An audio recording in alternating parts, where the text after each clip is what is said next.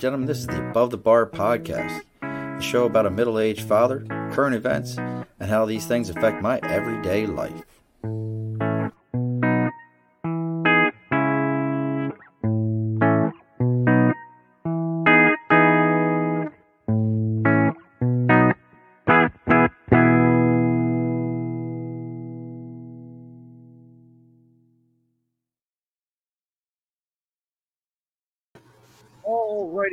As always, it is Wednesday, 8 p.m., and welcome back to the bar. We're all going to belly up the bar, Above the Bar podcast. Tonight, we have something that's near and dear to my heart, but closer to my belly. It's my favorite thing in the world to talk about. Anyone who knows me, you get a couple of moments with me.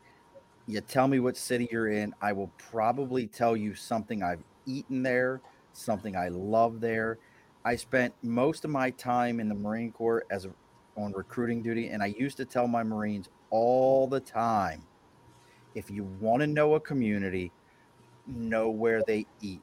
So I figured if you want to know know anything and everything about what we've got going on here, we're gonna have to re- bring introduce this man. And and before I introduce him, I want to read a couple of things here. You know, George, for those of you that know know news, you know who George Stephanopoulos is. If I can snuffleupagus, George Snuffleupagus. Uh, terrific food journalism. Page un- uncovers the untold stories of American food. A great read. The 2021 International Book Award finalist in history, United States. Living Now Book Award Silver Cookbook Eth- Ethnic Holidays. Number one release in history, humor, food, and cooking, and media tie in cooking. David Page changed the world of food television by creating, developing, and executive producing. And if you can introduce me to this man, you would be my new hero. Uh, the groundbreaking show, Diners, Drive Ins, and Dives. I would like to welcome bellying up to the bar with us tonight, Mr. David Page. David, welcome. Well, thanks, Sean. It's great to be here. You, you know, you, you talk about identifying places through food. When my now 28 year old daughter was eight, she looked up at me during some conversation and said, Dad, how come every time we talk about going someplace, you talk about the food there? It is the way to know a different culture or country. Absolutely. And that's what we're going to talk about tonight, folks, is how do you know a community? How do you know things? Um, God, we just had uh, Benny Anderson, former Baltimore Raven, on last week, and he's in St. Louis, and mm-hmm. he's talking about Italian food. I said, "The Hill." I knew yeah. exactly where he was talking. I was like, "The, the toasted Hill. ravioli." And that's exactly what he was talking about. So before we get too far into this, and, and we miss out on all of our housekeeping, we got a little bit of housekeeping we always got to do. So first thing, as always, folks, we got the big board. We got sticker and a cause. If you have something that you're supporting, something you believe in, something that's important to you, Maybe David's got a, a Food Americana sticker for us somewhere. He can. Oh, I do. Over. And and we will put the Food Americana sticker up here on the big board. This is your opportunity to get your thing out to a worldwide audience. You may not believe we're worldwide, but trust me, folks, we are worldwide. I get them every week. I get messages. Speaking of which, one of our listeners sent me the most impressive message. I want to mention him right now through Instagram, Preston Edwards. He said he listens all the time. And I'm telling you, his words meant so much to me. I shared it with my wife and my best friend. Preston, this show is dedicated to you.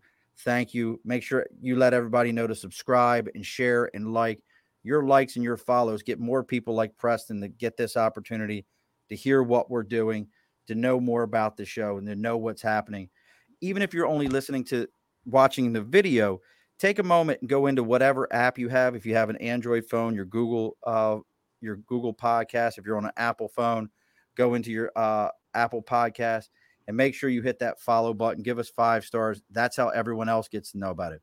But at the same time, now, do you do you belong to any yard sale sites, David, on Facebook? On Facebook, any of that stuff? Any of those Facebook yard sales? I haven't. I've been I've been too busy writing. I'm sorry. Well, big rut. I mean, who cares? It's words, David. Gosh, I mean, sorry. God.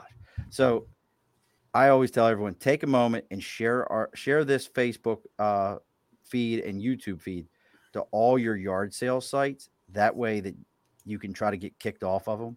I get messages all the time where people are like, "This is not relevant to our show." I'm like, I don't care. I'm gonna share it here anyway. like, it, it's so like, like how is it not relevant? You eat, you want to know good food, so you got to know it. But but we're gonna get into this. I want David. You know, what inspired this book other than you like to eat? What inspired you to write Food Americana? Well, I'm a television producer majority of my 50 plus year career. And every television producer is convinced he or she has a book in them because uh, we kind of have a chip on our shoulder about the respect that writing for TV doesn't get. You know, write a book, you're an author. Write for TV, you're who the hell knows. And in fact, writing for television is in many respects harder than writing a book because you can't just sit down and, and, and tell the story. You can't, you know, it was a dark and stormy night and then Oedipus killed his father. What you have to do is figure out the words the, that uh, will seamlessly take you from one on camera event to another. So your words are in service of picture and sound. And at some point, you, you look up and you say, uh, this is hard stuff must be easy. Let me try that. And over time, over the years, even though I've been mostly in television, every few years I've changed the specifics of my gig. So I looked up not that long ago and said, you know, it's book time. And I had my, my interest in understanding the culture of food beyond just going to McDonald's really uh, occurred when I was sent to Europe uh, unexpectedly uh, to cover Europe, Africa, and the Middle East for NBC News many years back. I had never considered living internationally. And when they said, You want to move over there? I said, Okay. I then was tasked with learning about and understanding all sorts of countries and cultures that I had, like most Americans, never paid any attention to. And as I started parachuting into country after country after country, it became clear to me uh, what you said at the at the beginning of this show that the the gateway to understanding a culture is through its food. It tells you its history, it tells you its poverty level, it explains to you the climate in which people have to endure. And the opportunity to sit down and share food with people has always been, in many respects, about as intimate an experience as you can get in terms of understanding each other and, and telling tales, some of them true. So I came back to the States having kind of, I mean, I've always liked to eat. I'm, I'm, I'm no, uh, uh, uh I'm not a ballerina. Okay. Um, I, I, I, wore the big boy pants, but I, I came back to the States uh, imbued with, with that interest. And, uh, a few years after returning, I, I ended up uh, creating Diners, which was, um, in some respects, in many respects, a version of uh, of that concentration on the sociology of food. Um, and it was a pretty short step from that to writing this book. Now, you you mentioned Triple D, Diner mm-hmm. Drive-ins, and Dives. The, mm-hmm. Probably one of the greatest hairs in all of television, Guy Fieri. If you don't know him, and, Keep talking. And I will tell you right now, through the pandemic, mm-hmm. one of the greatest humans on the planet. If you mm-hmm. don't know Guy Fieri's foundation, I don't know the amount of millions that that they donated directly to people in the food industry that yep. needed that help. Uh, yeah. Take a moment, folks. If it doesn't give you chills to understand how p- much power a good heart and a good human have, go see what Guy Fieri did. Uh, I'm gonna pitch it now, David. If you know him still and you still talk to him, love to have him on. We can talk. Oh, oh I, I will pass that along. I haven't done the show for many years, but yeah, I, I can get that message to him. You get it, like just slide it in there. So, um, I love the idea. So, what city are you in right now? I'm uh, on Long Beach Island, in southern New Jersey, which is a barrier island, much, much like the ones in North Carolina. And we are, in essence, the first sandbar north of Atlantic City. So culinarily, we have some um, residual Philadelphia ness, but what we have, and uh, obviously Jersey pizza and such, but what we have at the north end of this island, which is only a, f- a few blocks wide, but 13 miles long, is we still have a commercial fishing port. And every day, the, the day boats come back with what I believe to be the finest scallops on the face of the earth. However, what, what cracks me up is we have scallops. Uh, in August, we have tuna. Uh, we, have fresh tuna that, that is brought in from, from offshore. Uh, we have monkfish, we have tilefish, we have a lot of great seafood here. And it just breaks my heart when I uh, peek into one of the, the tourist restaurants and our visitors, and thank you for visiting, we need the cash.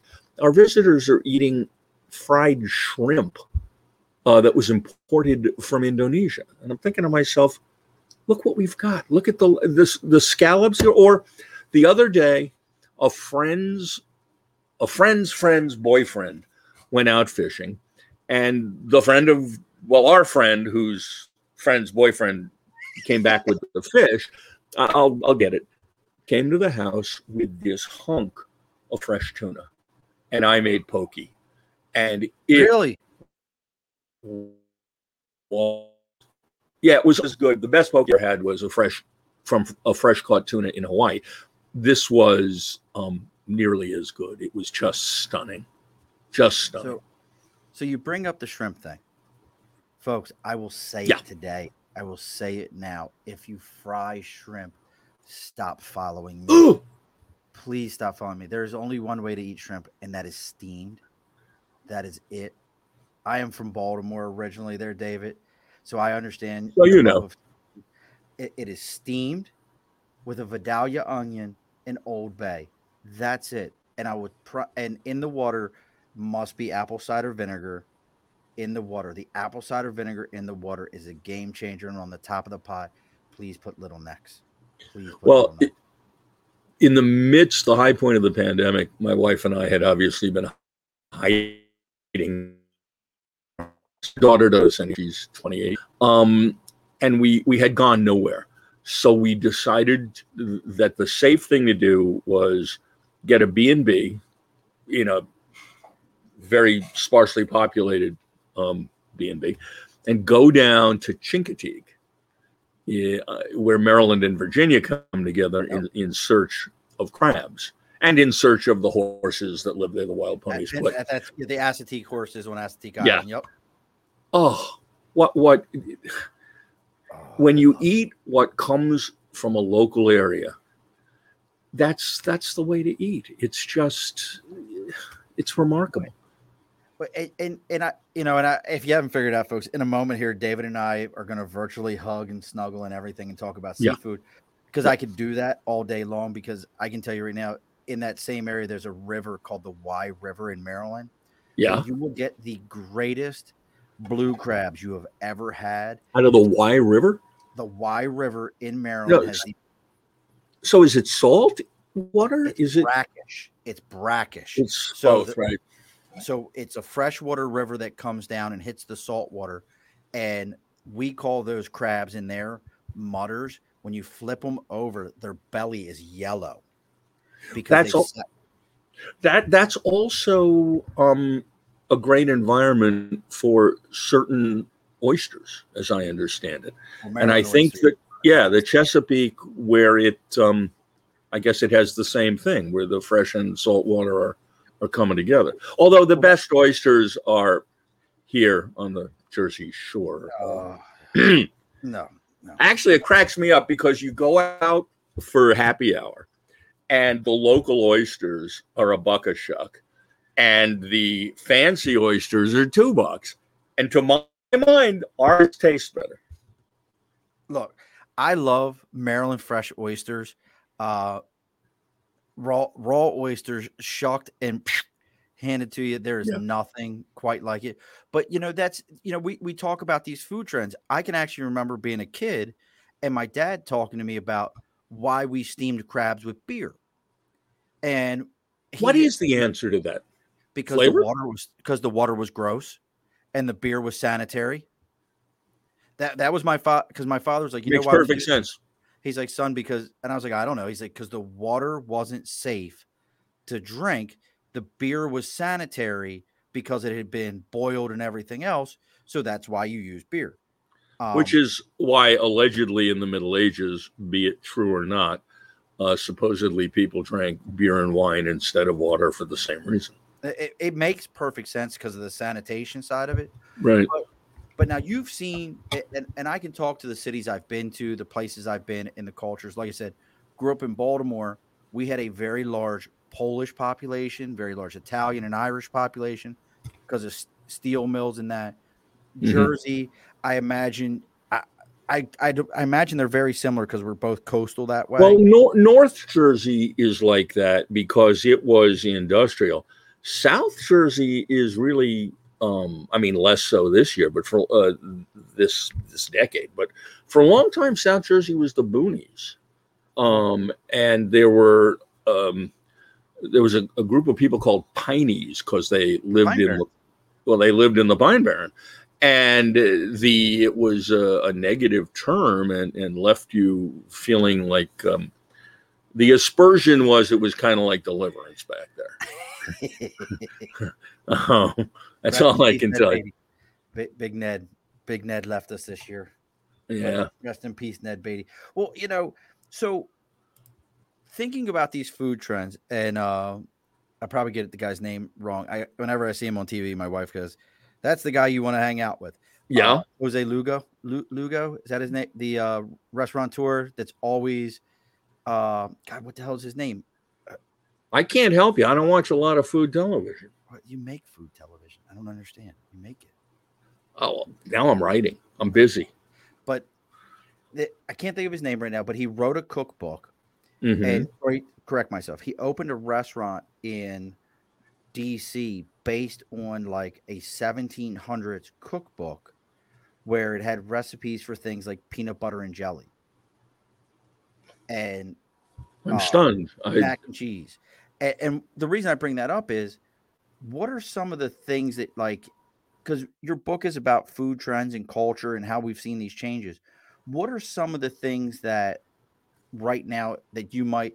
I mean, obviously things availability, but what are some of the things that you might say that hey, back in, I don't know, even in in the last 20th century, that we might have been eating or a food trend in the early nine- 1900s that today we would be like, I'll be damned if I'm gonna eat that. well, quinoa came and went. Uh, Yeah, that's currently yes. Qui- qui- quinoa has gone the way of the dodo. oh, there was. Uh, let me think. Do you remember liverwurst? Yes, I like liverwurst. So did I, but it was it was a cheap lunch or um, pickle and pimento loaf. All of those processed lunch meats kind of had their day, and and now if you go to a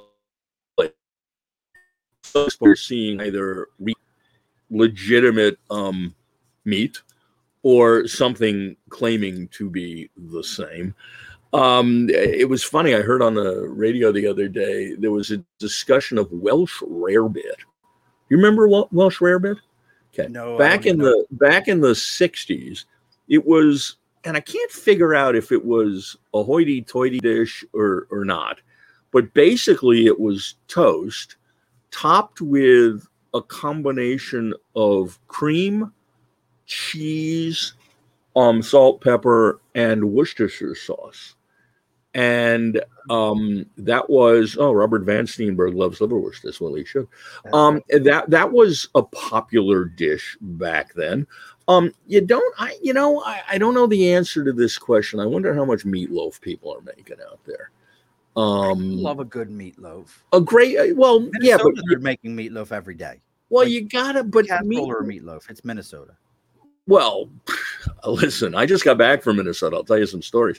Um, of course, in Minnesota, they call it hot dish. That's right. Jeanette Sheehy says there's mustard in Welsh rarebit. She's right. I forgot Well, you got to know that Jeanette is our international. She lives here in Albany with me, but she Uh-huh. is my number one fan international. She lets me know of anything that the English might have eaten. uh, yeah, which is scary. a- and well, I I like to my. Do you want to know my favorite cooking show ever? And I love Tell me. shows. Tell me. Two fat ladies. Well, they were great. The food was good.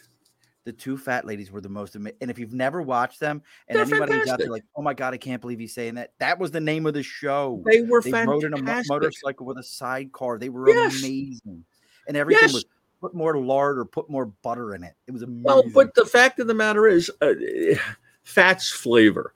Uh, last year, no, the year before last, no my shit. wife and I were in Spain around this time, and we took a cooking class. And because I have very bad rudimentary Spanish, and no one else in the class seemed to, the grandmotherly lady who was leading the class decided to basically interact with me.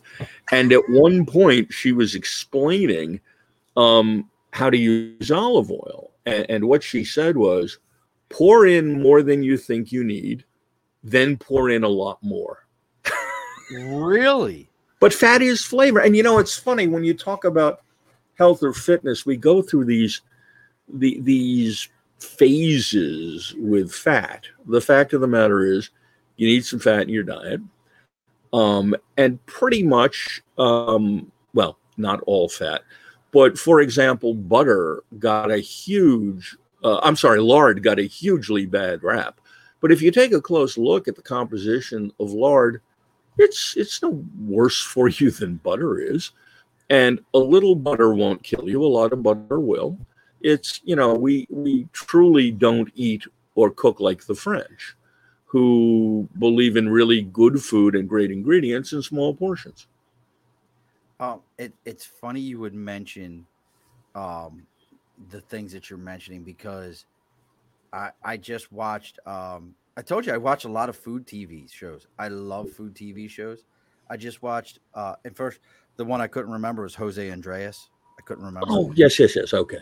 I love Jose. Like he again, Jose Andrés is on that level of Guy Fieri for taking care of the human race. Um, but I just watched uh Angry Man. What's the angry one that's always cussing the English guy? Um, you know the one that's Hell's Kitchen. Oh God, uh, yes. Who Uh, actually has a three-star Michelin restaurant in his, Right. in his real life? But, yes. but he, I was watching his road show going across the country with, with a, his best friends. It was a Frenchman and a uh, an Italian, and it was so interesting to me to watch the the dynamics of people who haven't been here. Um, have you ever been to Albany, David? I have, as a matter of fact. Have you ever had the tiny hot dogs? Oh, I know what you're talking about, and I haven't. What are they called?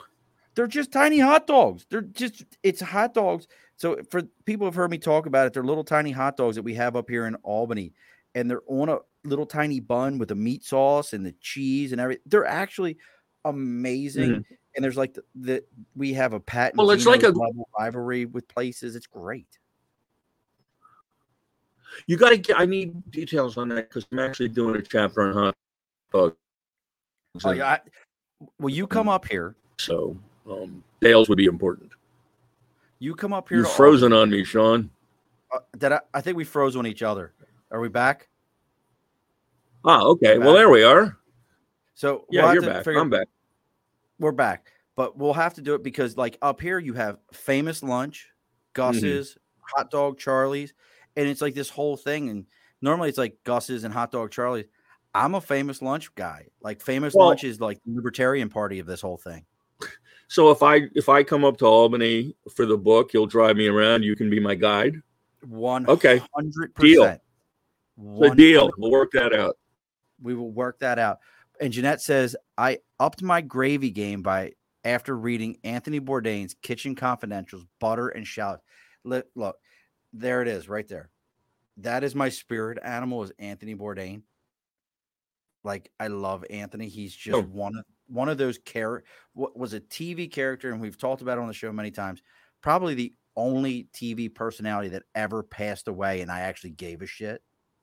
Yeah, Like- you know, it was interesting to watch his evolution from before he was on TV, hating television, being pretty verbal about how food television was crap, and then ending up doing it, but doing it his way. He, he was Uh, impressive. Yes. I, I God, just one of those kind of guys. Now, is there any city that you've been to, and this might be um, any city you've been to where you're like, don't waste your time.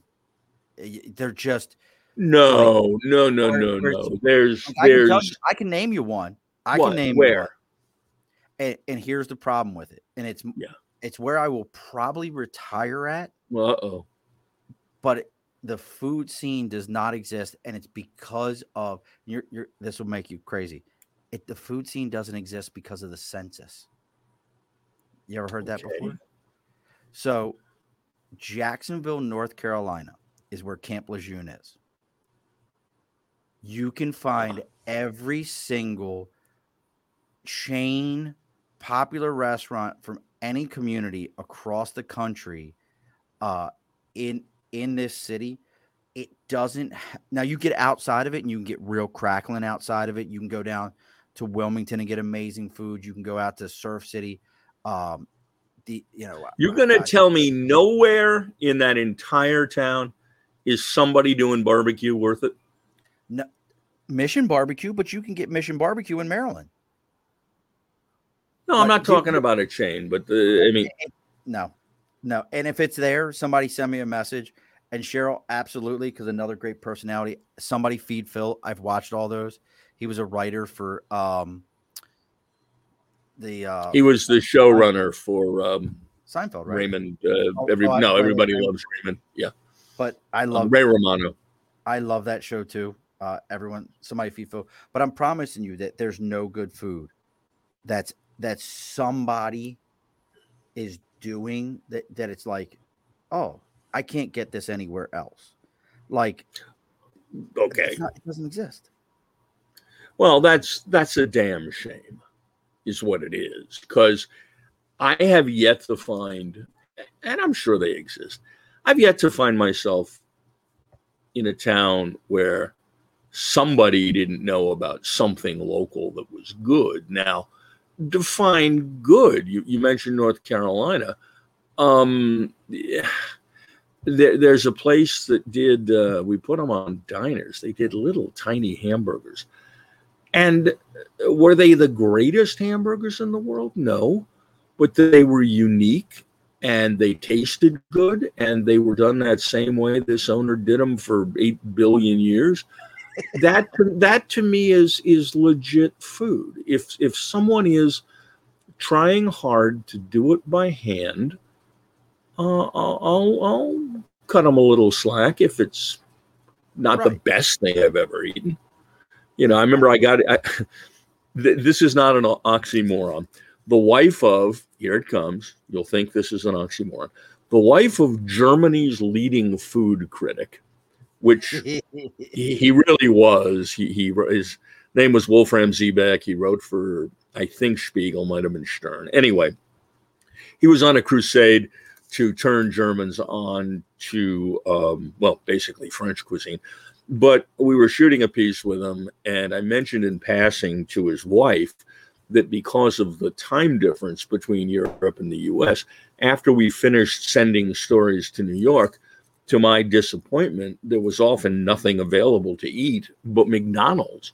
And she just about beat the crap out of me, insisting that I could have bought a baguette and and some meat and cheese earlier in the day, and that going to McDonald's was a crime.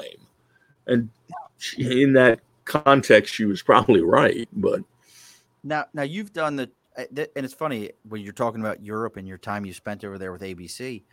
Um, NBC, run or NBC, excuse me. that's right. I've run into I've run into this. Um, God, who I was just talking. It might have been my boss I was just talking to about this. So I was in Corfu in Greece, one of the Mhm. Greek islands, Right. and I had the most amazing gyros over there, just amazing. Mhm. But they were the size. Yeah, because they're made out of actual meat. They're not made out of that processed stuff. and they're the size of a damn taquiza. Yeah. They're not these massive, monstrous things. What's your experience with that?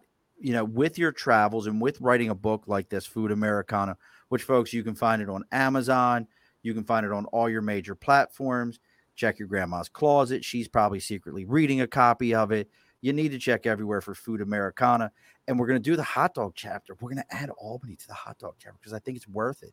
The little min- mini dogs because they're not they're not like they're not like little schnitzels or whatever you want to call mm-hmm. them, but they're like actual hot dogs. But what has been your experience with that type of stuff where here in America it's like the the giant plate thing like you went to Spain t- the tapia uh, uh tapia you know they the little small tapas. dishes tapas yeah. thank you the small dishes what has been your experience with that well look we have insanely large portions in the United States and I haven't studied the etymology of it enough to claim expertise. I will tell you that everywhere else I've gone in the world, and that's Europe, Africa, the Middle East, uh, I did not do Asia, absent one trip to Hong Kong.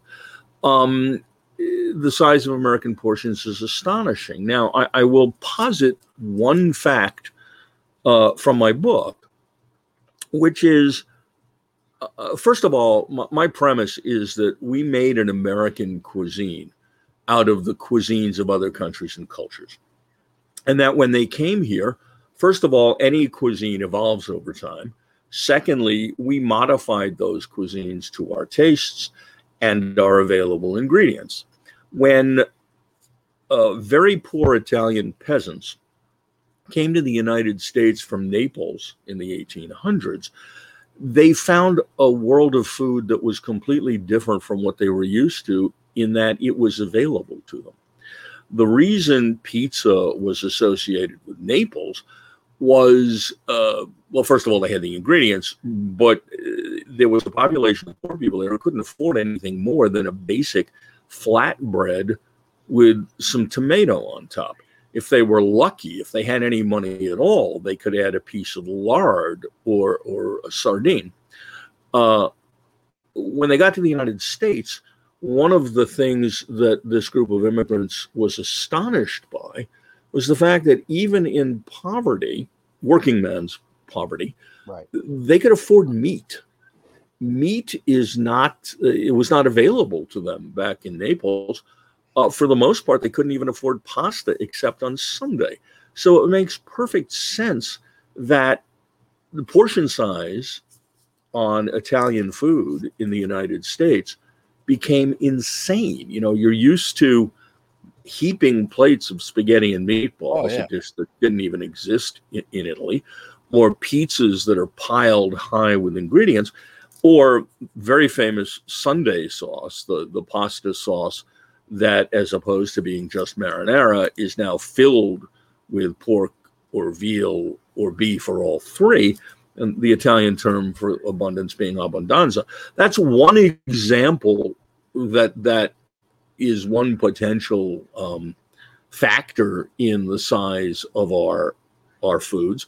I would guess that another was the period of relative um, economic and societal um, wonderfulness, happiness that, that, that came after the, the Second World War. Now, uh, certainly uh, America's minority groups were not included in that, but for um, for white America, that was a period of optimism and growth, and the GI Bill, and people could afford on on one salary to move to the suburbs and, and have a great house. And there was this sense of we have more of everything than anyone. You know, when, when Khrushchev came over, he had a debate with Nixon uh, on it was it wasn't planned in the kitchen exhibit of, of it may have been a World's Fair, but it, you know the, the argument being we have more of everything than anyone else. And I would suspect that that played a role in it. But yes, portions uh, portions in the United States are criminally large, and and they're part of the reason that we have such an obesity problem. I, I can't even argue with any of that. And I gotta, you're getting so many. I have to tell you, because food is close to the heart. You know, it goes back to that old saying of the fastest way to a man's heart is through his stomach. Uh, Cheryl, who is our our number one sponsor, and I got to go ahead and where'd my phone go? I have to read take a moment here, and we're going to take a little bit of a, a break as I get ready to read all these amazing comments. But if everyone has been looking, you, you saw David's amazing uh, mug shots today and all the different things. They are sponsor. They are from our sponsor, Media by Dibble. Media by Dibble, your connection for all things media, from logos, marketing campaigns to flyers and more. Making your ideas a reality. Mention the phrase "belly up to the bar" for ten percent off your first order, and for a free consultation. So, if you're looking for something, you know, maybe here's what we're gonna we're gonna have to do, David. Here's what we're gonna have to do.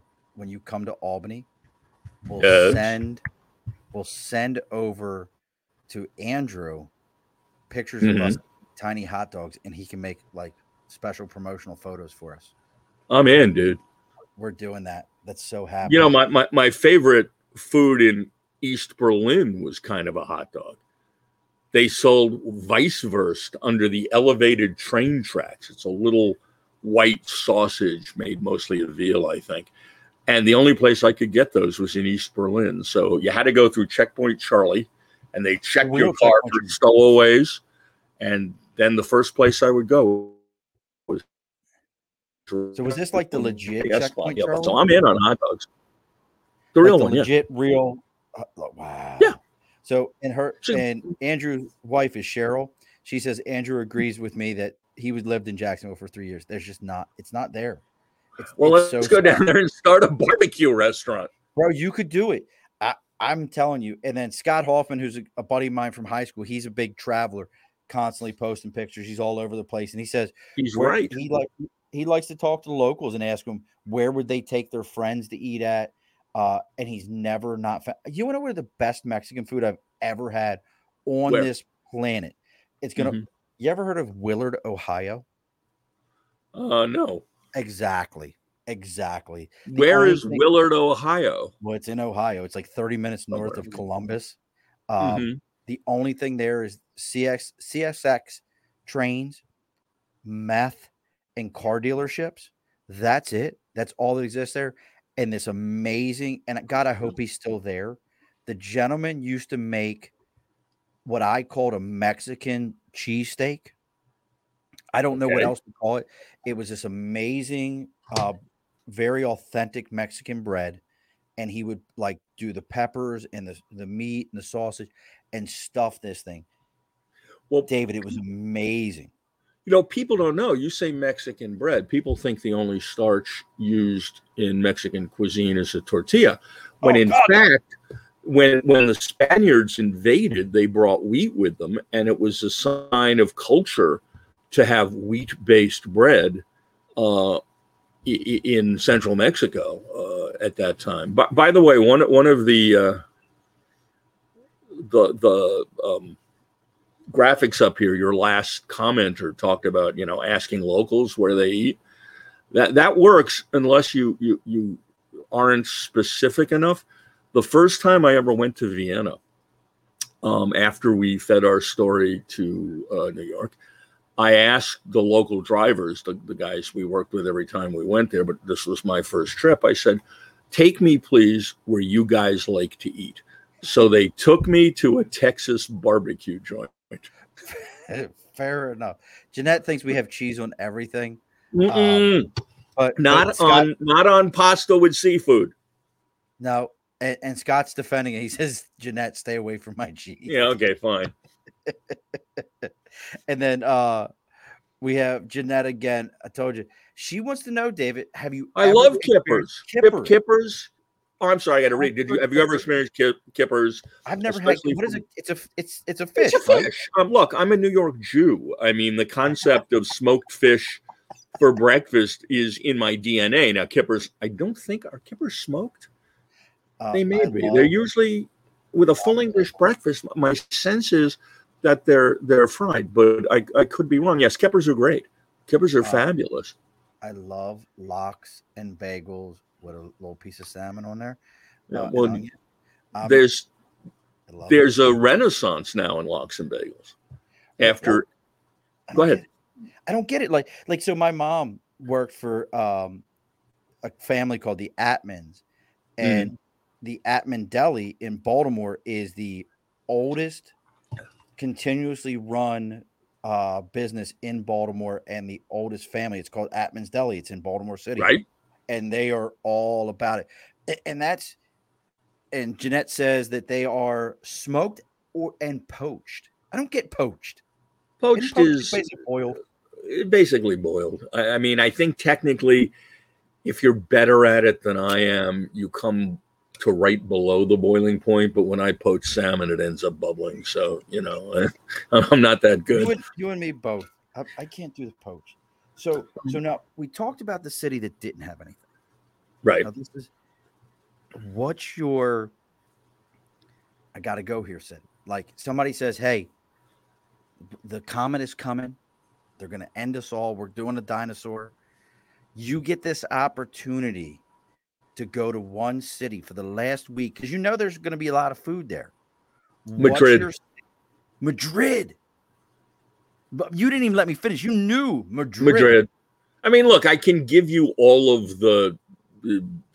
Yes, Rome is wonderful. Yes, Paris is wonderful.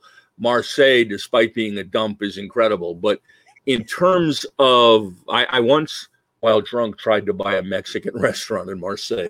That's the whole um, drag me out. I consummated the deal. I, I just love the Spanish combination of um, Mediterranean and and uh, their heavy reliance on incredible pork, and I, I think that variety and also the style of eating, which is not only tapas, but it's an incredible. Um, there's an incredible culture built around food there built around variety of food. And there is no finer single piece of food than um, uh, Jamón Ibérico, the the Spanish ham. It's it's ham from from a from a Spanish pig, but it's a special pig that has um, at the high end of this item uh, grazed only on acorns. And and it tastes liver in the fat, and it's it's sliced extremely thin, and it's it's just astonishing. So yeah, I'd, I'd go to Spain. I mean, there's plenty of other places too. If the world is going to end more than once, you know, it depends what you want. The the the most probably the most remarkable city for food that I've ever been to is Hong Kong because Hong Kong is New York on steroids. It has all of the ethnic variety in in food, plus all of the to an American exotic culinary culture of real Chinese food. Real's a terrible word. I shouldn't have said that. Um, Chinese food as eaten in China, as opposed to Chinese American food, which evolved from Chinese food as eaten in China. I don't want to it's very important in my mind not to diminish the American variation of a culture's food because what we have is ours now, and that's something else. But no, in terms of uh, let's just walk out and get a great meal from God knows where, Hong, Hong Kong will blow your mind. Now, um, we were. Mine is Atlanta. Go ahead. Atlanta. Atla- what? I, are you serious? I'm leaving. I'm sorry. Atlanta? Are you serious? You don't stop. Well, look, I, I lived in Atlanta in the early 80s. I understand it has changed since then. Uh, I understand it even has a Rodney Scott's barbecue now. So I am I am open to it. But Fox Brothers, Fox Brothers barbecue is incredible. It's it's mind-boggling. I, I have read both good and bad about Fox Brothers. Um, there's like a couple of different taco places that mm-hmm. are incredible. Mm-hmm. There's the varsity. The varsity is amazing. If you've never been to varsity, varsity is amazing. Um, the chick, the special Chick Fil A is there that I've talked about many times on this show. That mm-hmm. will that mind boggles people. A Chick Fil A that serves burgers. Mm-hmm which is Chick Fil A Chick Fil A Dwarf House, and my favorite pizza place that I tell everyone about is in Atlanta. The best pizza you will ever have. New York City ain't got shit on this pizza. Chicago. none of them. I, am sorry, I've eaten a pizza Napolitano in Naples. Naples. I I've believe I believe the pizza in Naples is the best I've ever had. And Antico, next Antico. next to that is the pizza made by Tony Gemignani in uh, in San Francisco. You have to have Antico pizza. Okay, I'll have into. Well, I have I have a friend, uh, friends, uh, uh, a man and woman. They're married, who are moving from Michigan to Atlanta, and I suspect we'll head down there. But um, uh, if you want to send me a list of where I should go, the, the the trip I'm looking forward to is in December. I have a business trip to Charleston. And eating my way through Charleston is something that's on my bucket list. So my son was in the Coast Guard and was stationed there.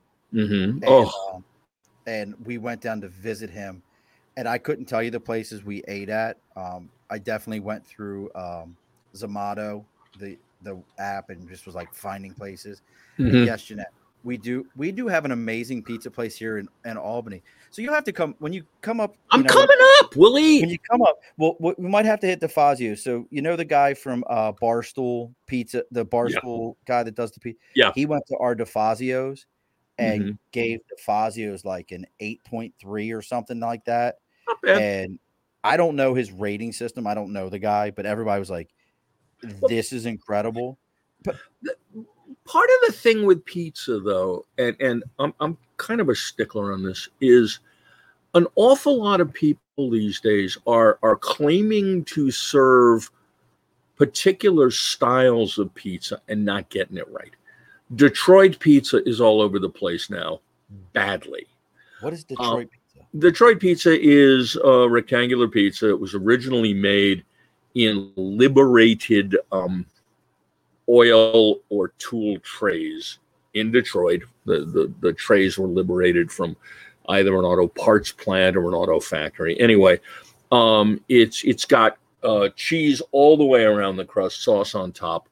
Um, it's become kind of the thing over the past few years. The the guy who made it popular Shawn Randazzo of the Detroit Pizza Company tragically passed away uh, a year or so after I talked to him for my last book.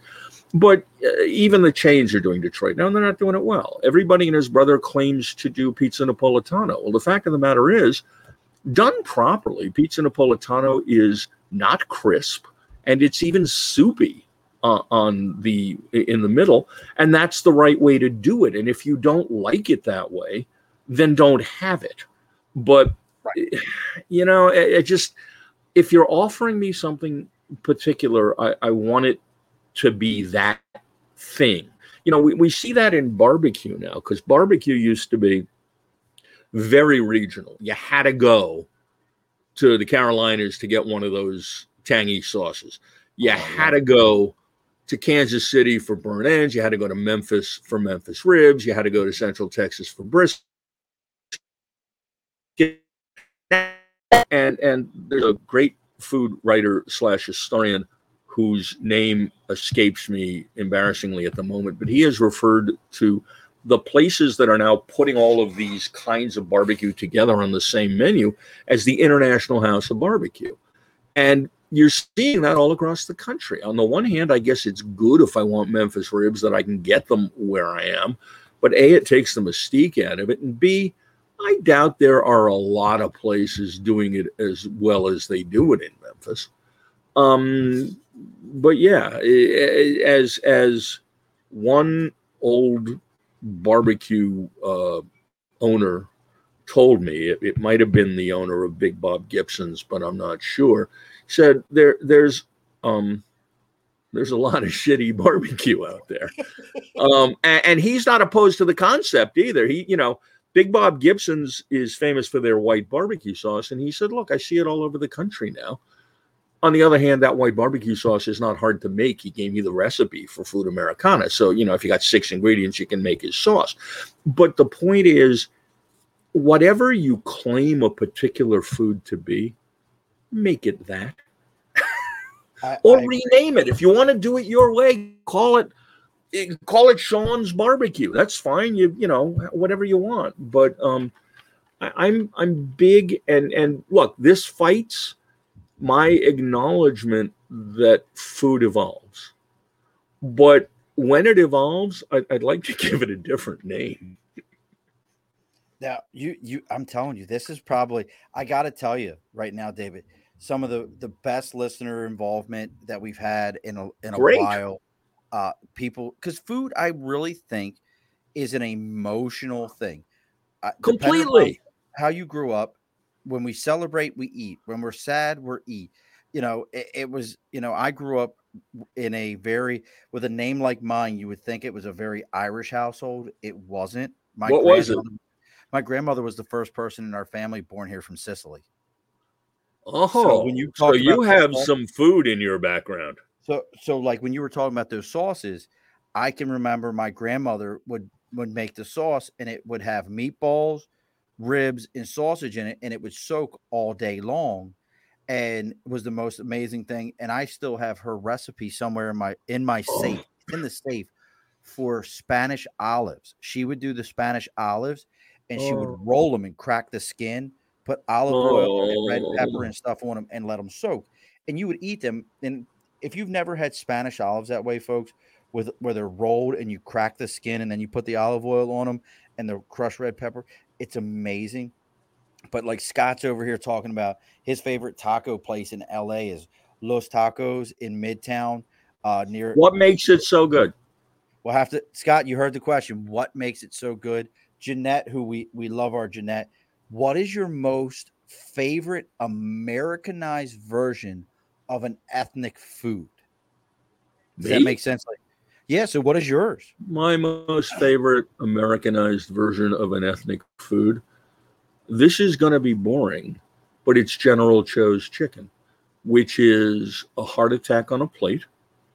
It is everything that Americans want. It's crunchy, it's greasy, it's sweet, and in those, uh, especially the sweetness, it is nothing like the General Tso's chicken that was invented by a chef um, in Taiwan after he escaped uh, mainland China after the revolution. Uh, there's a great documentary on this, by the way, In Search of General Cho, written uh, done by Jennifer Eight Lee. She the number is her middle name. Uh, I think eight is lucky in in the Chinese culture.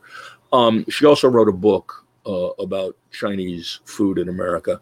I don't recall the title of it. It was very helpful to me in research. But her name is Jennifer Eight Lee, and she is uh, an expert on a lot of this. And she tells the story. She went back to Taiwan and found the chef who um, who, who created this dish. And she showed him a picture of what was passing for General Tso's chicken in the United States. He nearly jumped off a bridge. On the other hand, it is a perfect example of a food that has evolved to bear almost no relationship to to its antecedent that I would eat nonstop. I mean, it's phenomenal. Now, now this is kind of based on that question, and I hope I'm wording this right. And if I'm not, you, I'm going to use your well-educated self, and I got to agree with Andrew, uh, Scott. Yes, there's a lot of shitty barbecue, and Andrew with the fact that this is amazing interaction.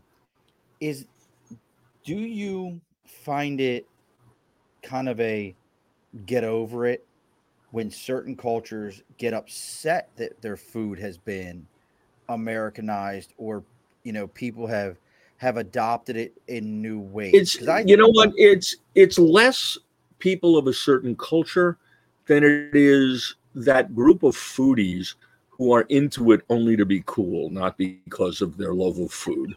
And when it rains, cheers. when it rains, when it rains, they drown because their noses are up in the air.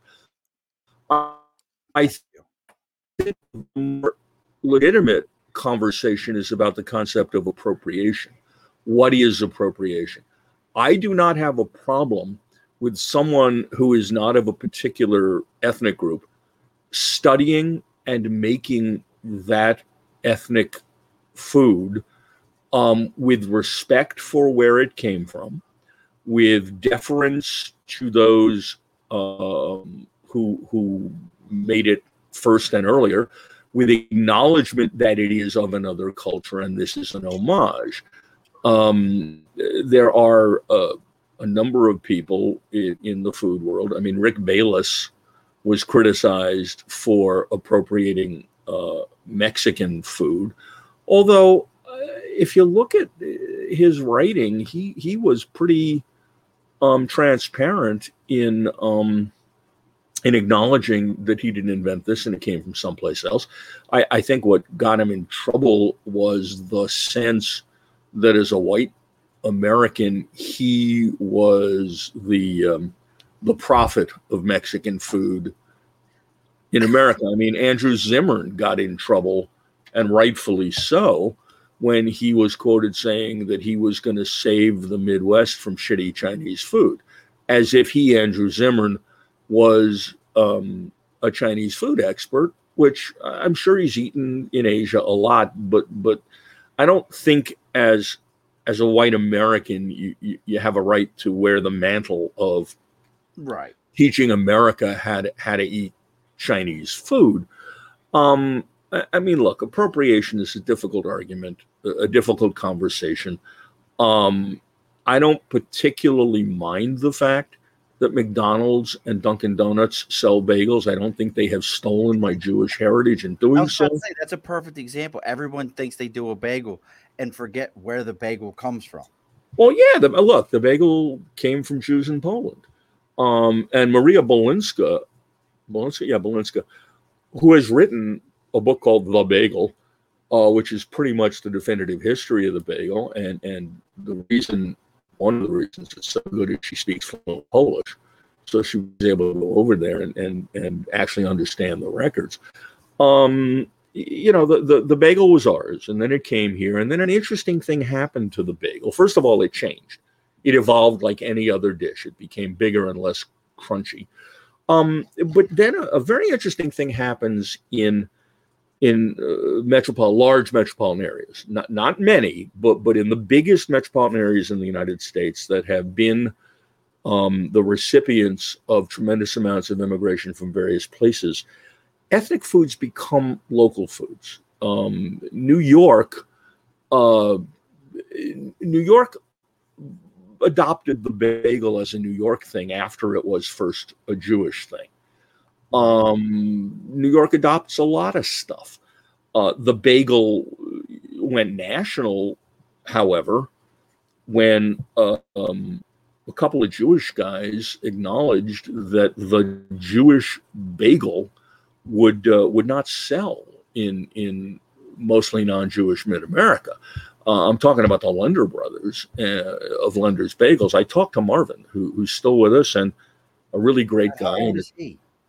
Uh, when I interviewed him, he was 78. So he's 79, 80. Uh, oh, he's not. I thought they were older than that, Lender's Bagels. No, no, no. The, the, he he joined the business straight out of college, uh, the business that had been started by his father, and he had two other brothers who are already in the business. Marvin's the youngest of the three, uh, and then one of them left. But the bottom line is, uh, the bagel, the New York Jewish bagel, could not be distributed uh, throughout the country because it had a half life of like a day, if that. What happened was the guy who invented the rolling ping pong table, the one you fold up and put away, right. invented the automatic bagel making machine. now, yeah, the lenders leased the first one. There is a great dispute. His sons, the Thompson brothers, insist that their machine could handle any thickness of dough, that it's not their fault the bagels got lighter. Uh, they contend that it was the other equipment that was used to prepare the dough to go into their machine that required the dough to be thinner. Anyway, you ended up, and Marvin insists that uh, through the mechanized process, it had to be a, a waterier dough. So you ended up number two um, very intentionally, uh, the flavor and level of crunch uh, changed because, as Marvin said, uh, I couldn't sell this in the middle of America. And they uh, this this happened just as freezing was becoming a cool thing. So they were making uh, massive amounts of bagels on their automatic equipment when no one else had it. freezing the bagels, and then selling them to grocery stores all over the country. They also began the concept of flavored bagels, you know, raise cinnamon raisin and all of the other options. Because up to that point, my I, I'm extrapolating from my own knowledge here, but I would think that you didn't even have everything bagels back then. You had plain bagels and sesame bagels. Um, about to say, yeah, something minor. Yeah. so i- that's what got the bagel become American. It's not a New York Jewish bagel. What's what's happening now and has been happening for a number of years that's fascinating is just as there is um, a renaissance in artisan pizza or uh, artisan hamburgers, there is a renaissance underway in artisan bagels, which are now being made by hand the old fashioned way in places like Kansas City. Um, and and with that, in many um, bakeries or delis, you, you now see artisan smoked salmon and, and all you know they're upscaling all of the dishes attendant to uh, bagels, lox, and cream cheese. Um, although what's interesting is you know bagels and lox were never consumed in Europe because in Europe uh, Jews didn't have smoked salmon or, or or brine salmon. It was it wasn't a dish. It only became available now. uh, The the Jews of Eastern and Central Europe were used to eating smoked fish, uh, but not salmon. And when they got to the states, um, they they would eat um, smoked fish, uh, especially cheap smoked fish.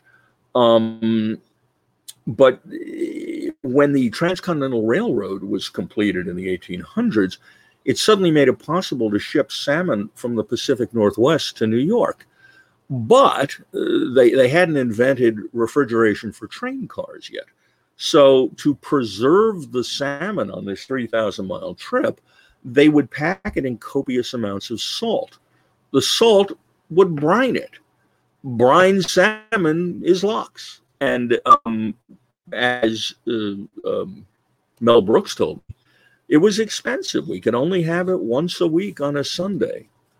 Um, yes, Mel. Brooks. You've heard of Mel Brooks. He's he's a professional.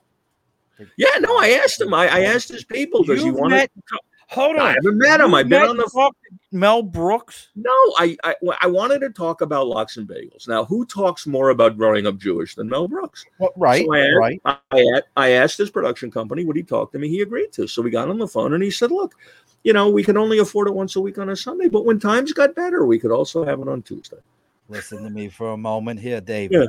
Yeah, When You talked to Mel Brooks. You had a He was- conversation. He was a he was great. man. He, He he's was great. He was he's amazing. Did wonderful. he have velvet on? Did he have? Did it look like a? I don't know. suit? It was a phone. It wasn't Zoom. I I almost. Hey.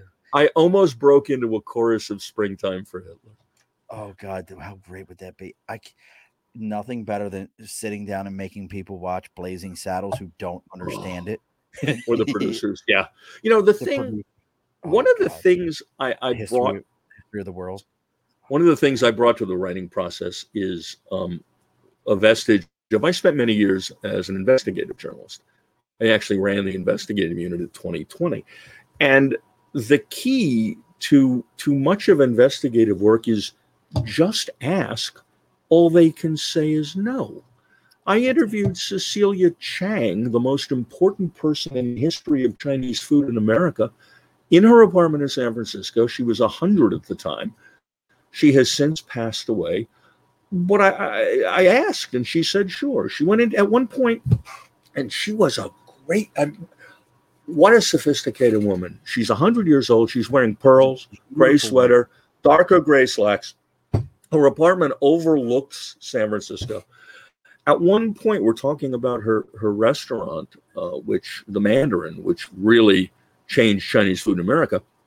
She goes into the other room. She comes back and takes out of a Manila envelope the original menu with strike throughs and written additions in ballpoint pen. I mean, Wow. that was pretty cool. That was pretty cool. That see, that's amazing because I know exactly who you're talking about. I Yeah. told you, I I'm I'm a junkie for this. I it's kind of one of those things that my wife at some point always looks at me and goes, "Do we have to watch another food show? Yeah. Do we have?" Well, by like, the way, have, Have you watched Stan, uh, Anthony, uh, Anthony Stanley Tucci's show on CNN? No. Stanley Tucci's Stanley Tucci's Italy. He goes to Italy where his uh, parents or grandparents are from. He speaks Italian, and he eats his way region by region through through much of Italy. It was on CNN. They probably have it online somewhere.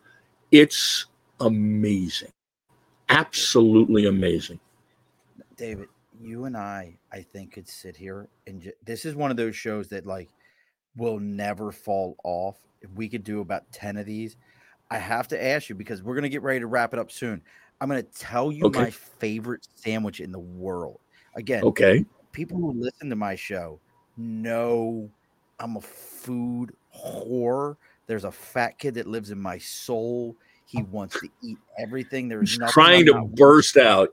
there's only one food I won't eat, which is urchin, and I've tried it three times, and all three times it sucked. It's a little just- rough. It- It's one of those ones where, like, if you eat sea urchin, you're like, "This is amazing." You're a liar. No, it's not. No, it's Uh, not. it- it's not. Have you ever been to a little town in France called Toulon? Toulon? Toulon. No, no. Tell So me. Toulon is a port city. hmm I remember being in the Marine Corps, getting off the boat. Our ship was so far back that um, they actually had to shuttle us to the front gate. When you walked out the front gate, you looked to the right, and there was a French Foreign Legion uh, recruiting office that they told us to stay away from uh, because they didn't want none of us dumbasses. I'll go be a French Foreign Legion. They'll protect me That'll work. you know, but they would have, and if you ever get a chance, and you can look this up, there, and if you look it up, it'll actually pop. Somebody was on the show one day and looked it up. They were called smash sandwiches. What are they? What it is is it's this French bread, good French bread, um, and they would put whatever protein you want, chicken, burger, whatever you want, lettuce, tomato, the most amazing. And I've told this story. French mustard that the first time I had, I was like, "Hmm, that's a good spice. The second time I said, add a little extra in there. And I bit into my sandwich and my nose ran and my eyes watered. it was just so spicy. I was like, this is amazing. I love every minute. I love all this. It's great. Um, and then they would put your French fries on there. And at that point, the sandwich was about three to four inches tall. And it was not a panini press, it was a flat press that they would put the sandwich in and lock it down. And when it came out, it was maybe an inch tall and wrapped in paper, and you were half in the bag already. And they would hand it to you, and it was these beautiful French girls that were standing in in there, and there was like four of them in like a square, like like it didn't make any difference which one you went to, but you're a dumbass, so you pick which girl you want to. You're young Marines. You're like, she's hotter than the last one. I'm gonna go ahead and go over there. None of it mattered. But I promise you, these smash sandwiches by far, and I listen to me. I've had poor boys in New Orleans. Uh, I tell people all the time when they're like, I lived out of Philadelphia, and they're like, well, what's the best sandwich, best cheesesteak in Philadelphia? And I tell them all the time, what neighborhood did you live in? Pat and Geno's is garbage. No one in Philadelphia eats Pat and Geno's. Growing up in Baltimore, crab cake needs to be broiled with saltines and yellow mustard, or go get a pit beef sandwich. I've had amazing food. Champs I- pit beef. uh, what neighborhood are you in? Pit Beef is Chaps is the big place, but what Right. neighborhood are you in? We used to have a, a spot when my parents owned a liquor store and a bar that had a pit beef stand right next to it, and the guy used to like beg my dad, like, "Hey, can I put a stand up here?" Absolutely, my uncle used to make it. It's one of those things. I've had sandwiches every. I've had a Cuban in Key West, Florida, a good golf swing from Cuba. Toulon, France, smash sandwich is a frigging game changer. I will put that on my list, sir. Uh, David. So now that's my sandwich. Like that's my Well, well hold on. Let me let me just let me just point out my favorite sandwich: please. That's what I want to hear. Lox Bagel and Cream Cheese from Russian Daughters on the Lower East Side.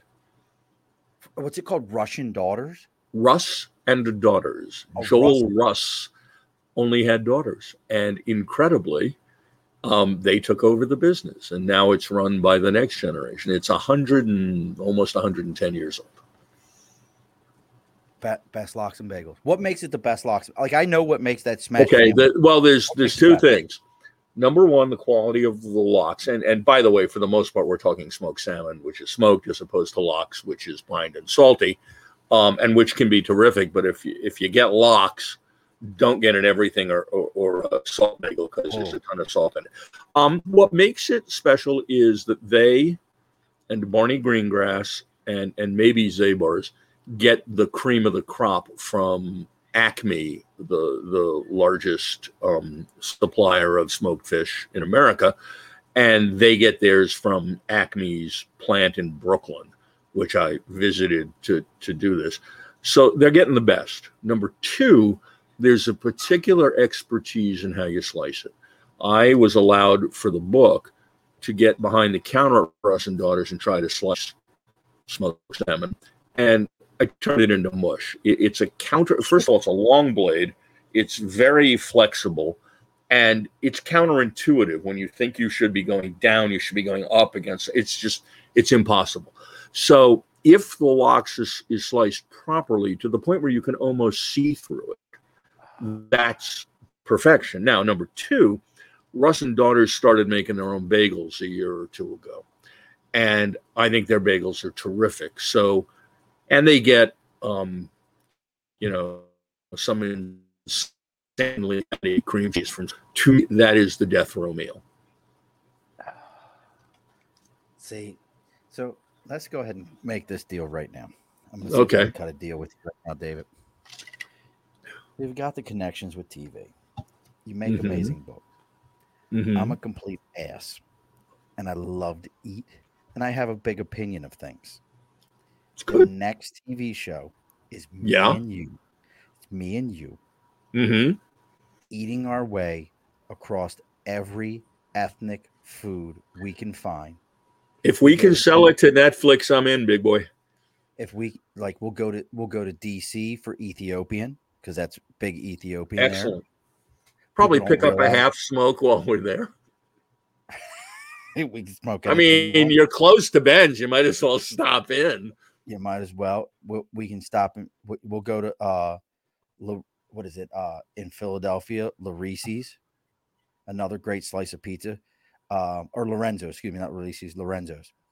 Uh, Mhm. No toppings, just a big ass slice of cheese pizza. well we'll also go to john's for a roast pork and broccolini sandwich see the out of That- that's a towners Yeah.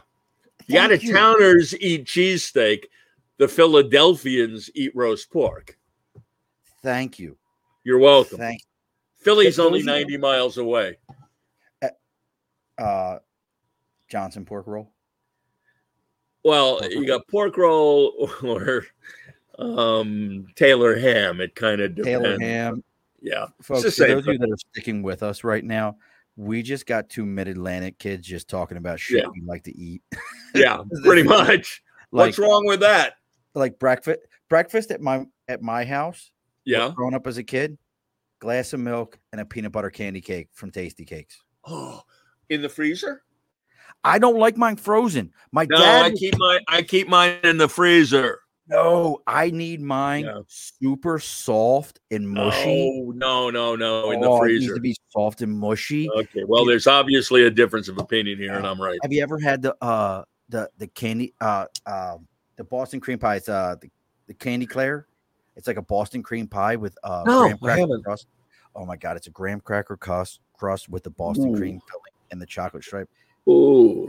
it's you know look look and scott already named our show i would subscri- subscribe to two atlantic mid atlantic kids talking food that's the name of the show Great. This is like on uh, Amazon. Um, you can pre-order by sending us a check for fifteen hundred dollars, Scott, and we'll we'll keep it in escrow until the show's on the air. And tell your Hmm. friends, okay?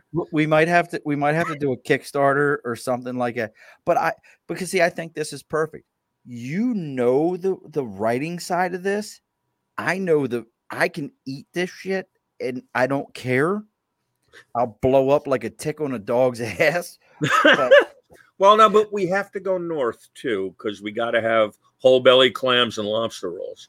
I, I, see that I'm all about it. I want to go. See, I want to go out to Minnesota and, like you said, hot dish, which we the rest of us call casserole. I want to do that.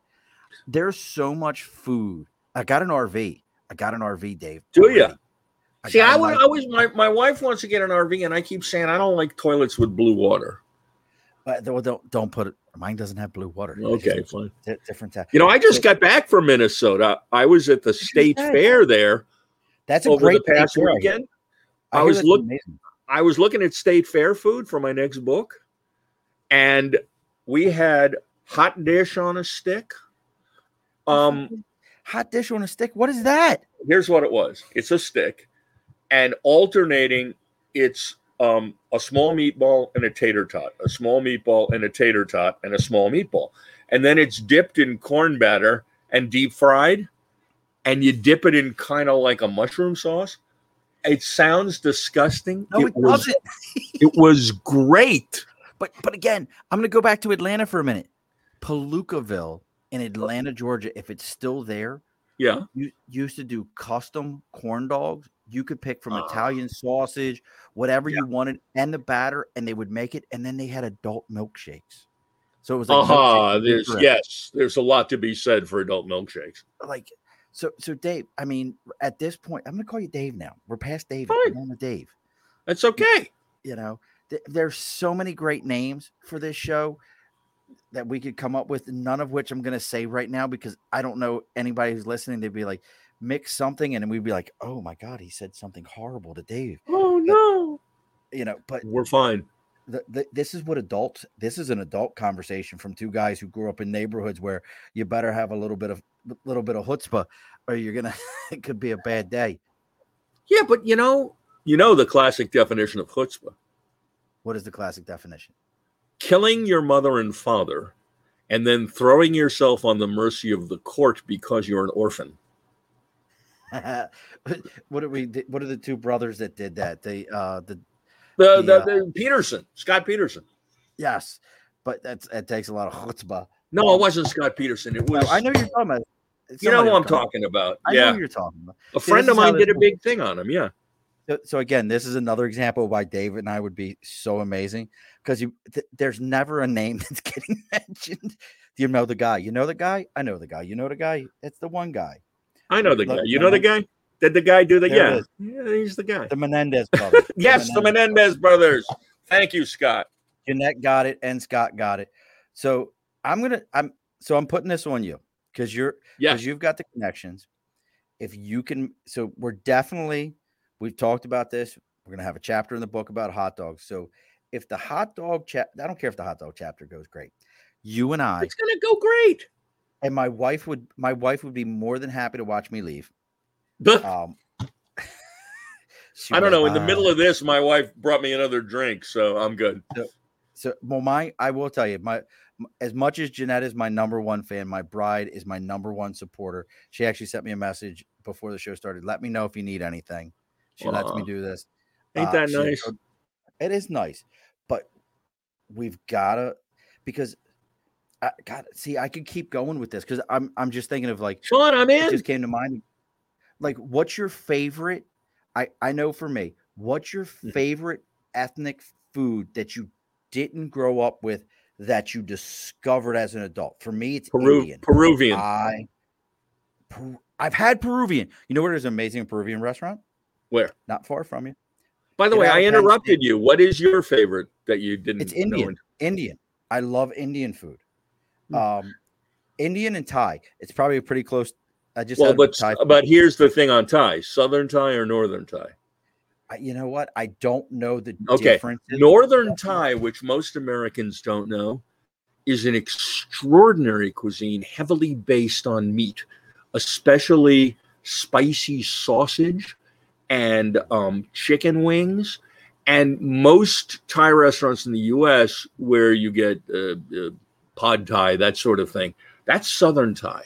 I discovered Northern Thai. Um, there's a restaurant in a strip mall in Vegas that when I was doing things uh, for Al Roker's production company, he had a show called Roker on the Road. We went there to to cover a place in a strip mall that had been declared by one of the hoity-toity magazines the the best um, Thai food in North America, and it was. And years later, I went back with my wife, and it was still it's extraordinary. And we had a favorite northern Thai restaurant just through the Lincoln Tunnel in in Manhattan. Um, and we come from Jersey, so like just right on the other side of the tunnel is great. But they closed. They they lost their lease or something. Now, Peruvian, and, Mhm. and Scott was talking about best places to eat in the city. Mm-hmm. Um, come out of Penn Station on Eighth Avenue because I used to work for Amtrak. Come out of Penn Station, Eighth Avenue. Uh-huh. Go to get your chicken and rice at the cart right there. Make sure you Right. ask for olives, white sauce, and red sauce. That guy is amazing. But olives, he changes the game because he puts olives in his chicken and rice. But across the street from that, next to uh, I can't remember the name of the pizza place. A lot of people like it. I'm eh, I'm a roses. Roses in New York City is, is the pizza I like. But right next to that is a Peruvian restaurant. Mm-hmm. And the, I used to work with a gentleman from Peru, and he took me like Oh, he took me there. Like it wasn't like, hey, this is Peruvian food. He took No, me there yeah. and said, Murph, try this. But he said most of the people that worked there were actually Brazilian. They weren't Peruvian, Mhm. but it was Peruvian dishes, and I had like the giant pieces of corn and stuff like that. they have the anticuchos, the grilled beef heart. I, I don't know. See, I don't know all the stuff. See, I that's had. that's their pretty Very much their heavy signature Chinese. You influence, must though. have. I didn't couldn't get over the Chinese influence on Peruvian food. Huh. So he was explaining to me that in in Peru they have a large Chinese population. So if you look at a lot of your Peruvian dishes, they will have noodles or have something Hmm. soy based and stuff like that. They have a very large uh, population of Chinese in Peru that he explained it to me. You know, Um, it's it's something similar. You know, fish tacos, th- they're battered. Right. There is a an argument made by some historians that they were really created by Japanese workers in Mexico on the coast, Makes on the Pacific coast. Yeah. So well, look, it all it all Iranian. intermingles.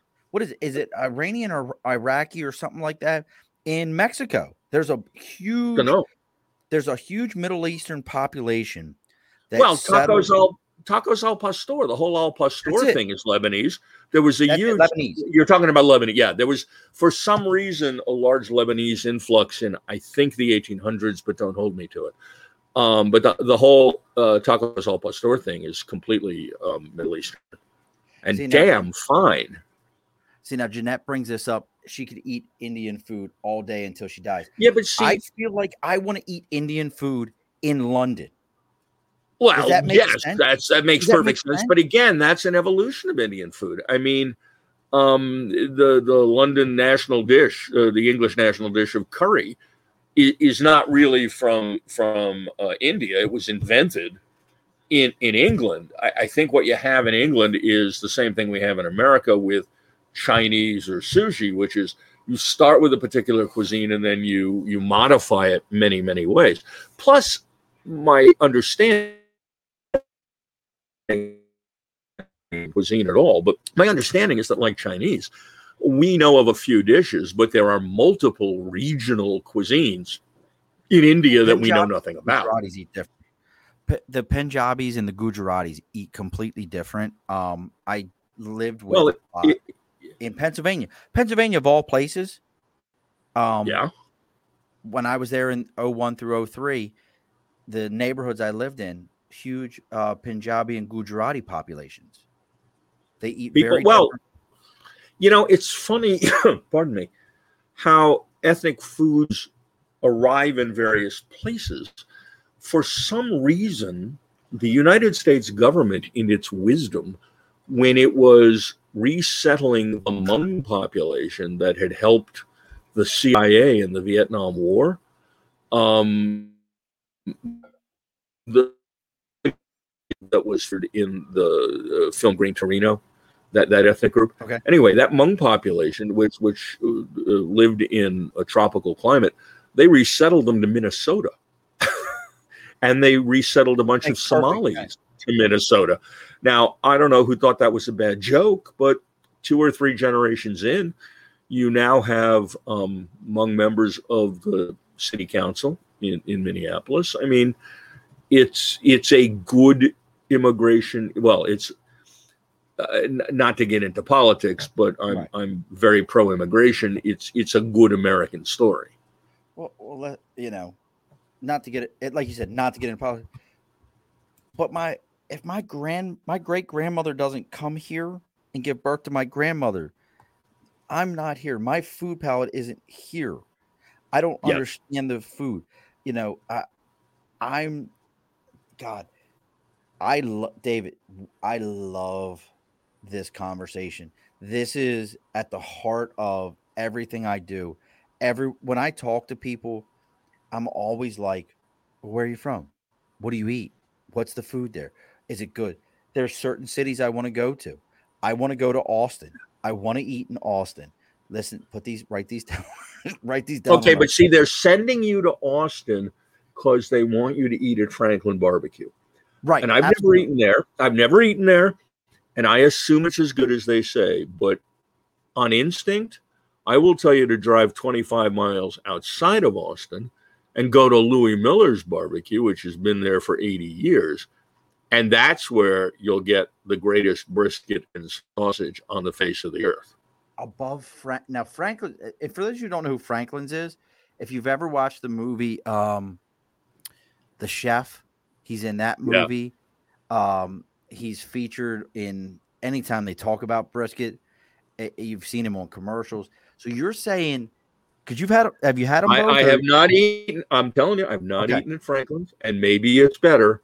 But the best barbecue I have ever had in my life is at Louie Mueller's in a converted girls' high school gymnasium, where the windows up on the second floor that haven't been touched in half a century are so full of grease and smoke that when the light comes through them, it's it's it's like a cathedral and the only thing they put on the brisket is salt and pepper.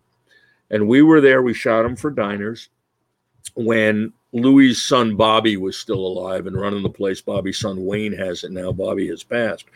And we're interview. We started at three in the morning with him lighting the fires, and the briskets go in at three or four, and lunch is served at eleven. And um, when they run out, they run out. But a guy was interviewing uh, Bobby right in front of one of the smokers. And Bobby, in the middle of the interview, turned around and started moving briskets around. And this one went here and this one went there. And I interrupted. I said, Why'd you do that? He said, Well, it was time. They needed it. I and it's it's the funny and they make sausage. You know the secret behind Texas smoked sausage? what's that? bull meat. It was initially figured out as something you could do with a dead bull. The the the alleged culinary argument these days is well, bull meat has a good chew to it. But the fact of the matter is, it's about the only thing you could do with a dead bull. And what they would do is they would mix the bull meat, which was extremely lean, with fat to the proportions that worked, and then they'd add seasoning, and, and that's how they made sausages. And they still do to this day. It's still handmade. You got me thinking. What is the place in Texas only open on Saturdays? The um the pit master. She's like eighty some years old. I know what you're talking about, and it will not come to me. I, I was just trying to look it up and I couldn't find it. If any anyone's still hanging out with us and you can figure it out, let me know. That lady, I watched an entire thing, a documentary on her life and how you know she's a normally like a either a school teacher or like a school lunch lady or something like that. And then she goes and does the barbecue on the side. She's 80 some years old. She was doing it with her son who passed away, and they gave her like a couple. She took a couple days off and then came back to the barbecue because the barbecue basically has saved her life Right. because it's given her this new purpose. They are only open on Saturdays. That's another one of those ones I want to go to. I want to take you to Smithfields, though, David. I want to take you to Smithfields in North Carolina. Have you ever had that? Okay. No. Smith. Smithfields is like Smithfields is like we're gonna do this show. We're gonna do this. Smithfield Okay, well, like what so, where is Smithfield? So what sauce are we using? So this is a true Carolina barbecue, vinegar based. hmm Red or yellow? And um, I'm gonna say it's a yellow. It's a yellow. Mhm. It's, a, it's a vinegar based because it's because it's Eastern North Carolina. Right. Um, Vinegar based, and Smithfield's is probably a, a- as close to a chain in that area that Mhm. I know of. It's but they do a Carolina style pulled pork, where on the With slaw pork- Yes, that's Carolina style. on the Sammy. has to have slaw. Has to have slaw on the sandwich. And uh there it is. I see I love my Jeanette. Miss Tootsie. Tootsie Tomanetz, she's the one. Um I'm on it. does the, Okay. so that's the one in in Texas. But you know, it's just we could definitely I think this is is there anything down do we want to eat in Florida? Uh, sure. Uh, you want to eat in Florida? Uh, yeah, you want to eat um smoked mullet in I like Jacksonville. mullet. you want to eat um i'm sure whatever they bring in in the keys you want to eat uh other than that it is not a well and and cuban food of course and probably if we did our research which we would do i would suspect that given the international hub for south and central america that miami is and tampa to a lesser extent there are probably a variety of um, southern hemisphere uh, restaurants that we'd want to try. I'd be looking for you know shacks and trucks mostly, but that's I, I would do that. Um, I'd love to do a comparison of of fritas, which are those Cuban hamburgers with stru- shoestring potatoes on top of them. I like shoestring potatoes. Yeah, which are which are um I've never had one. I mean, I've written about them, but I, I've never tasted one. Yeah, there, there's enough to do in Florida. Although I got a great story about smoked mullet. I was down there on assignment for NBC when I was working out of Chicago, and back then it was the days of unbridled spending. So, uh, of course, I had rented a Cadillac, and I was running really, really late because I had stopped to pick up a couple of pounds of smoked mullet and I had it in the glove box. And I was so late, and it was really hot out. And I was so late that I parked the car in front of the terminal and went running in, um, intending to call Hertz and say I left the car there. And I left the car there in the broiling sun, and I forgot to take my mullet. And then I forgot to call Hertz. And it was like three days later when I called Hertz and said, Listen, I left my Cadillac in front of the terminal. What I did not say is, um, I've had two pounds of smoked mullet baking in there for three days. You, you might want to fumigate the thing. So, uh, yeah. Uh, but smoked mullet, if you don't do that, is really good. But you got to, but see, now you're you're talking Southern Florida. I'm thinking Pensacola. So yeah, you, go I'm you know what? Jubilees, Jubilee in Pensacola, Florida. Well, what I actually what I get from northern Florida from the panhandle every year is that's where I get my Thanksgiving turducken. There there's a, a place the called Cajun Specialty Meats. I'm not doing a commercial, but they're terrific. Um, and I order my turducken from them every year because let's face it, you're up there in the panhandle, you're you're, you're in the Gulf, you're you're Right. sort of Louisiana-ish, and they sell a hell of a turducken. I, I've tried it once. I didn't love the turducken. The key to the turducken is the duck because of the fat that it produces and the stuffing that that they do. And if it's done well, it's it's it's terrific. Um, but again, it's it's you know uh, the turkey, duck, and chicken. You got uh, turkey and chicken are basically dry bluch, and then that duck will knock you on your ass. Do you know how I, how, how I upgrade my turkey every year? How? My you throw it out and eat a sirloin. Now I wrap mine in bacon. Fine, you can. wrap. I mean, yes, of I- course. I don't have to baste it. The bacon fat keeps But it. then, but then it doesn't taste. It tastes like bacon. That's like um, uh, uh, uh, eggplant. It is eggplant has no flavor. It is simply a flavor delivery system for whatever you put on it. and that's fine. I do a mean fried eggplant. Yeah. Um, and what you taste is the oil and the spices and the breadcrumbs. And somewhere in the middle of that, there's some sort of neutral wallboard that was a vegetable once. My, my great grandmother, Grandma Rosie, is rolling over in a gra- her grave. Okay. Well, She's- Grandma Rosie, I'm sure, had all sorts of wonderful flavors on that eggplant, but the eggplant itself is like plastic. Well, Oh, so Dave, we've got to. I'm, I am in on this on this road trip. Uh, me too. Because I think road trip shows are some of my favorite, They're the uh, best. especially when you get two guys that I'm not sure how old you are. I'm 45. You are. Oh, I'm six. How old are you? I froze. I'm 60. I am 66.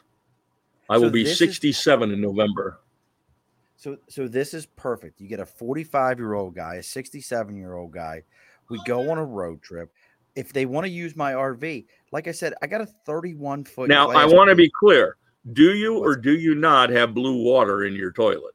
I do not have blue water. I haven't. And I will actually- consider it. I- actually have like an like their their drop ins. They're like orange. They're like a citrus smell. Oh, great. Now we're talking orange toilet water. Orange toilet water. It's great. It's fine. I will discuss this at some length with you offline. We'll talk about it offline. but but this this is so great, and we can go and and you know through your connections, we'll do the podcast. What we'll do is we'll do the podcast as it's going. Uh, my wife is my wife jumped in. She does. She has a 1966 Thunderbird, uh, turquoise. Uh, top of the turquoise. Oh, oh, oh, color. oh. Well, now you're talking. Hold on. it she does have a 66 i bought her that for her 40th birthday a 66 uh thunderbird it's a beautiful car we just Yes. Well, now you're talking. Okay. so i'm saying like we we hit these things up and um you and i brother like i think what the best part about it is is other Yeah. than this hour and 37 minutes we're at we Yeah. really don't know each other so that makes for So we'll fi- we'll meet each other on the road. So it's an interesting dynamic there. I'll dr- they could start off filming me in Albany. Mhm. I'll pick you up in Jersey, and we'll start off eating in Jersey, and then we'll just go from there. I'm in. I'm in, dude. down. I'm in. Come pick me up in Jersey. show. Just You- bring I- some I Albany. Bring some Albany hot dogs, would you? Well, uh, we got to do the Albany. Maybe we'll finish with the Albany hot dogs. That's possible. We That's not a bad Albany- idea. Finish with the Albany hot dogs. We'll hit your family and my family across the country. They'll introduce us to stuff because that's how you normally find stuff is somebody in your family introduces you to. We'll load the RV with Tastykakes. We'll, we'll Oh, get okay, on the road. I'm in. I'm in. Like my wife, my so I'm gonna rely on you. So Okay, As I got it. you you got this, and I'm dead serious. I'm serious as a heart attack. You have no idea, Dave. You have This no would idea. be great, Sean. Let's make it It happen. would- it's so much fun, and I know Let's my make it happen. with it. Um, as always, folks, Dave has been David has been an amazing guest. You can find him on Twitter, face or Twitter, Instagram. It's at Page P R O D production. So at Page Production, you can find him. Make sure you take a moment, you follow, like, give him all the love that we have here on the show. At the same time, make sure you go out and get you a copy of Food Americana. And you said there is there five other books besides this one? No, no. Food Americana is the first. I'm working on the second. Working on the second, and then but him and I are going to work on, on the third. Damn straight. We're going to make this happen because this is, you know, I I wear my spirit animal shirt here, and we'll, we're going to make this happen. Trying to park an, a 31 foot RV across America will be a blast. That'll be the I most entertaining thing. Keep the fridge loaded. I'm in. I am down with that. So we're gonna we're gonna do that.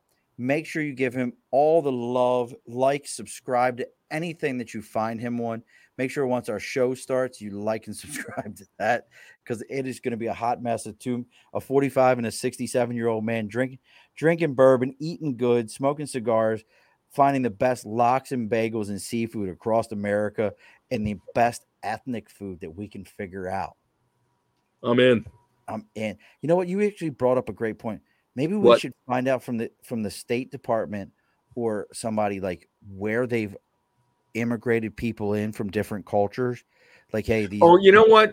We- can certainly figure out what what the predominant recent ethnic I think that's- um, group is in each city and and go there. Um, you men- you mentioned Ethiopian. I uh, I've been to Ethiopia. Have you? See, I want to go there. I think that's a beautiful. Like, if you do any, It is the single most beautiful country I have ever been to. It's not just um, hungry people in a desert, as tragic as that was. Right. Um, I was in a, a Royal Air Force, their version of a C 130. Um, they were taking us uh, up somewhere. Me and my correspondent, the crew was in another plane. And uh, we were standing in the cockpit behind the pilot and the co pilot and they decided to play who's is bigger and we're zipping along at i don't know 400 500 miles an hour and he dropped that baby to 30 feet above the desert floor waiting for us to cry uncle and neither one of us did and he finally cracked and went back up so oh, love it. Which is you know they they have incredible pine forest in ethiopia it's and mountains it's it's just extraordinary Well, and the nicest people. Oh, what a sweet, sweet culture. Just great. Well, there's so many things. That's where the they for those of you that follow any of the other history channel shows, that's where supposedly the grails are at is in Ethiopia. They still exist there. And they have uh, the the temp I don't know if they're considered temples or what they're considered as that are built into the ground that the king told everyone that the angels built is in Ethiopia. You never seen that? It's an incredible place. No, Oh god, Incredible like so place. they're so they're all these like um temples that are built underground and they have these canopies over them that remind you of gas station canopies that are over top of them Wow. to, to protect them. And the biggest thing that these engineers have run into issues with is they're all built straight down into the ground, flush with the top, straight down into the ground. But the problem is, is uh, as far as their faith is concerned over there, they were built by the angels at night. So when these guys are building any are, are trying to do stuff to help them out, they cannot lose a single piece because they were touched by the hands of angels. So they are all highly religious. Everything is a religious monument, everything is a religious figure. So you have to be very careful in their faith and in, in the way they see things. It's amazing. So we're gonna finish. We're gonna do our U.S. tour, and then we'll do our European tour, and we'll, that's a whole nother thing. They'll have to get us a better RV I'm than in. mine. They'll, maybe Yeah, well- one of those. Uh, what is it? Uh, Earth Roamer, Earth Roamer RVs. We'll get one of those. That'll Okay. awesome. No orange toilet water. no orange toilet water in that one. That'll just be you, Okay. you and It's I. a deal. Oh, Fine. I'm in. Like I'm. I look. My my agent is really just me, so just have somebody call me and we'll make this happen. Fine. I'll have my people call talk to your Have- people. have your people just call me because it's just me. Okay, fine. Great.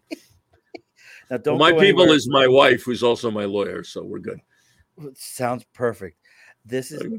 David. I I feel like hopefully everything works out here. I have made a a new friend. Same here.